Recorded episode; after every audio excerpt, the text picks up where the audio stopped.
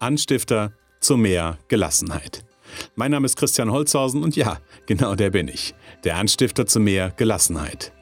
Hallo und herzlich willkommen zur fünften Folge meines Erfolgsfaktor Gelassenheit Podcasts. In dieser heutigen Folge unter dem Titel Warum Zeitmanagement nichts bringt, werde ich dir meine Sicht auf das Thema Zeitmanagement mit auf den Weg geben und dir verraten, warum ich glaube, dass wir in den allermeisten Fällen die Lösung von Zeitmanagement-Problemen nicht auf der Wissensebene finden werden.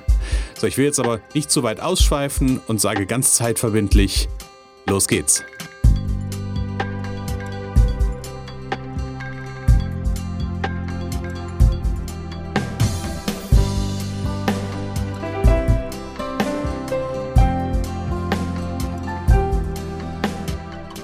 Ich habe ja vor ein paar Wochen eine Umfrage gestartet. Und die zentrale Frage ist, welche Herausforderung ist die größte Herausforderung, die du hast, bei der du mehr Gelassenheit suchst?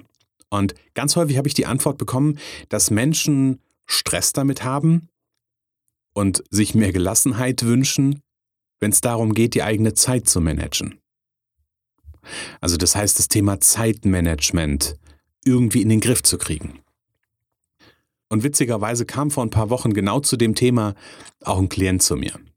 Und ich fand das natürlich spannend und ließ mir im Detail einfach mal erklären, wie es denn schafft, seinen Tag zu managen und seinen Tag zu strukturieren.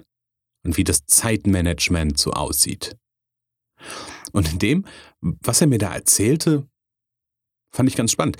Also für mich war das unheimlich strukturiert und das war wirklich ja, sehr, sehr sauber durchgeplant. Und ich habe mir, als ich da so zugehört habe, gedacht, Mensch, von dem kann ich echt noch einiges lernen, was mein eigenes Zeitmanagement anbetrifft. Was mir allerdings auch auffiel, und das war ganz eindeutig, es gab so ein gewisses Muster. So ein gewisses Muster, was immer wieder auftrat und dann war mir klar, das Zeitmanagement ist hier nicht das Thema. Hand aufs Herz. Ich bin in Sachen Zeitmanagement auch nicht immer gut. Es gibt sogar Menschen, die würden sagen, dass ich da eher katastrophale Züge habe, was mein Zeitmanagement anbetrifft. So, und jetzt habe ich also hier in, der, in dem Coaching-Setting jemand vor mir sitzen, der ein wunderbares System hat, wie er seine Zeit organisiert und plant. Und doch gibt es immer wieder diverse Herausforderungen damit. Also ich habe gerade gesagt, ich habe so ein Muster festgestellt.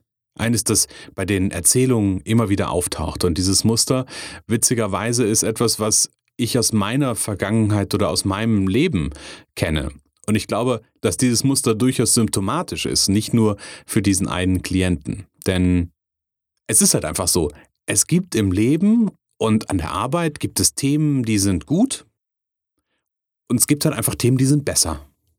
Und dann gibt es die Themen, die man gar nicht so gerne macht und die sich gar nicht so gut anfühlen. Und genau das ist nämlich das Thema. Der Plan funktioniert so lange gut, bis eine Aufgabe auf der, auf der Agenda steht, die unangenehm ist, die vielleicht sogar emotional herausfordernd ist. Und in meiner Geschichte hatte ich einige solcher Situationen und solcher Momente wo mein Tagesplan auch unheimlich gut gelaufen ist, ich wirklich so im, im Tun war und alles funktioniert hat. Naja, vielleicht nicht alles, aber vieles funktioniert hat. Und ich dann irgendwann an ein Thema kam und merkte, nee, schiebste. Machst du in einer Stunde. Stunde später, machst du heute Abend. Hm, abends angekommen, ja, kannst du nur noch morgen machen waren zum Beispiel so Themen wie Führen von kritischen Mitarbeitergesprächen oder Anruf bei Kunden und Lieferanten zu kritischen Themen oder ganz äh, klasse finde ich auch so, und das ist, glaube ich, wirklich so ein, ja, das ist so ein, so ein, so ein Standard, hätte ich beinahe gesagt, Akquise-Telefonate, also sich selbst draußen zu verkaufen. Auch nicht so einfach. Also überall da im Grunde genommen, in, in meinem Fall, und ich glaube auch im Fall des Klienten, oder ich weiß auch im Falle des Klienten, waren es Themen, wo eine Unsicherheit drin steckte und wo darüber hinaus vielleicht noch irgendwo ganz tief innen drin so eine Angst war. wenn ich die Beispiele durch, durchgucke, Akquise-Telefonate ist ja immer so, dass die Angst davor, eine Abfuhr zu kriegen, Führen von Mitarbeitergesprächen ist auch nicht so, also kritischen Mitarbeitergesprächen zumindest, ist auch nicht immer so das Witzigste, wo die Frage ist, wie reagiert der andere darauf und kriege ich vielleicht irgendwie was Verletzendes zurück oder, oder, oder. Also bei dem Thema Zeitmanagement, glaube ich, hat es in relativ wenigen Fällen was mit dem Wissen an sich zu tun. Denn ich glaube, wir wissen in ganz, ganz vielen oder in den allermeisten Fällen wissen wir ziemlich genau, wie wir unseren Tagesablauf strukturieren können und sollten.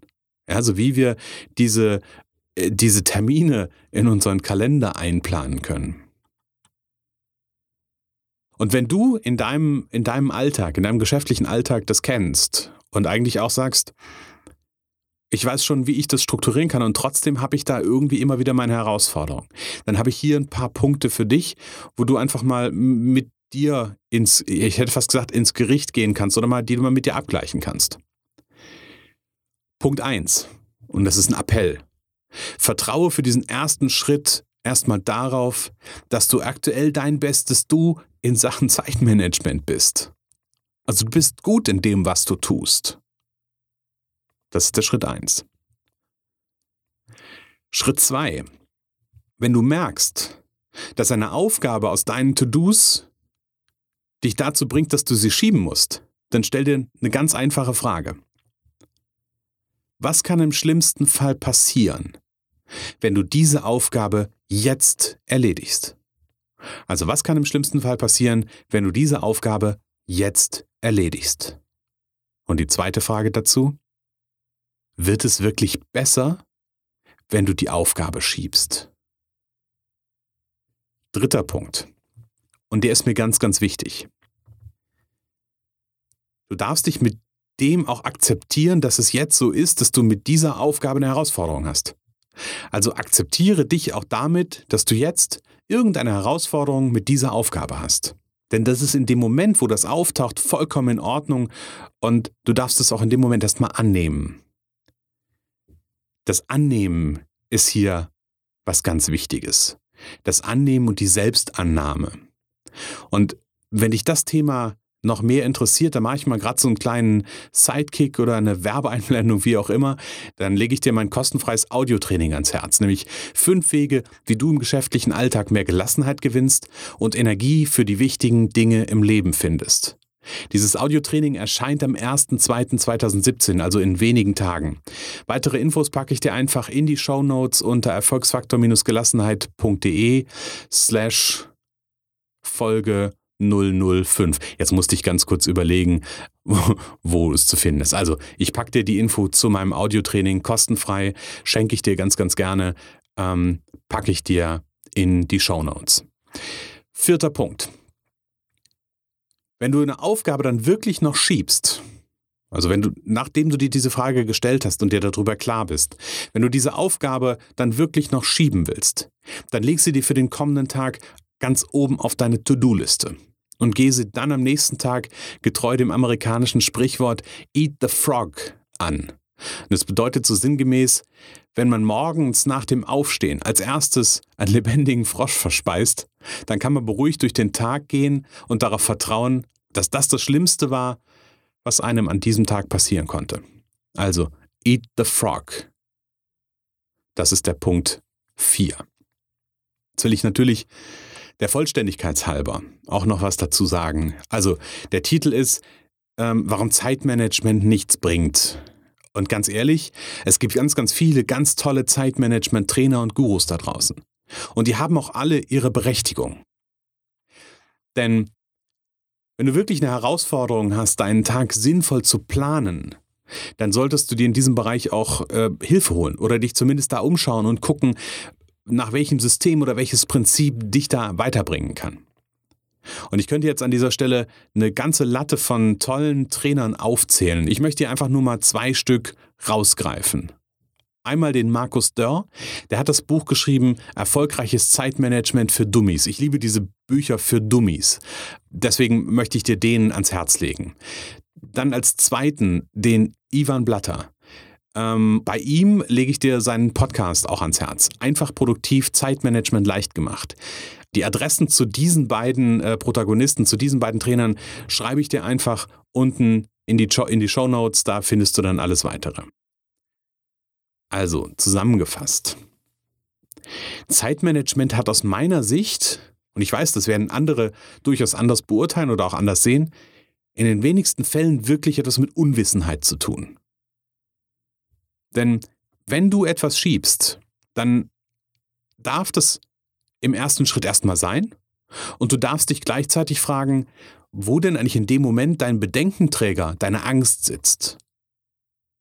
Denn ich glaube, dass hier die allermeisten die größte Herausforderung haben.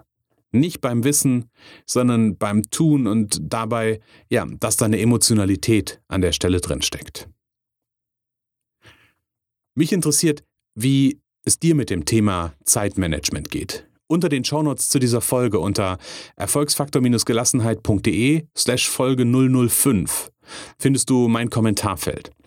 Schreib mir doch in einem Kommentar, welches dein größtes Aha-Erlebnis in Sachen Zeitmanagement war bzw. ist. Da freue ich mich drauf. Ja, und als Abschluss bleibt mir eigentlich nur noch zu sagen, wenn dir mein Podcast gefallen hat und wenn du gerne hörst, das, was du hörst, dann bin ich dir unheimlich dankbar, wenn du jetzt meine Show bei iTunes abonnierst und mir da auch eine kurze Bewertung hinterlässt. Denn das hilft mir, mit meinem Podcast mehr Hörer zu erreichen und am Ende des Tages mein Warum und meine Mission mit diesem Podcast zu erfüllen. Ich sage herzlichen Dank, danke für deine Aufmerksamkeit. Ich freue mich schon jetzt auf die nächste Folge und sage bis bald.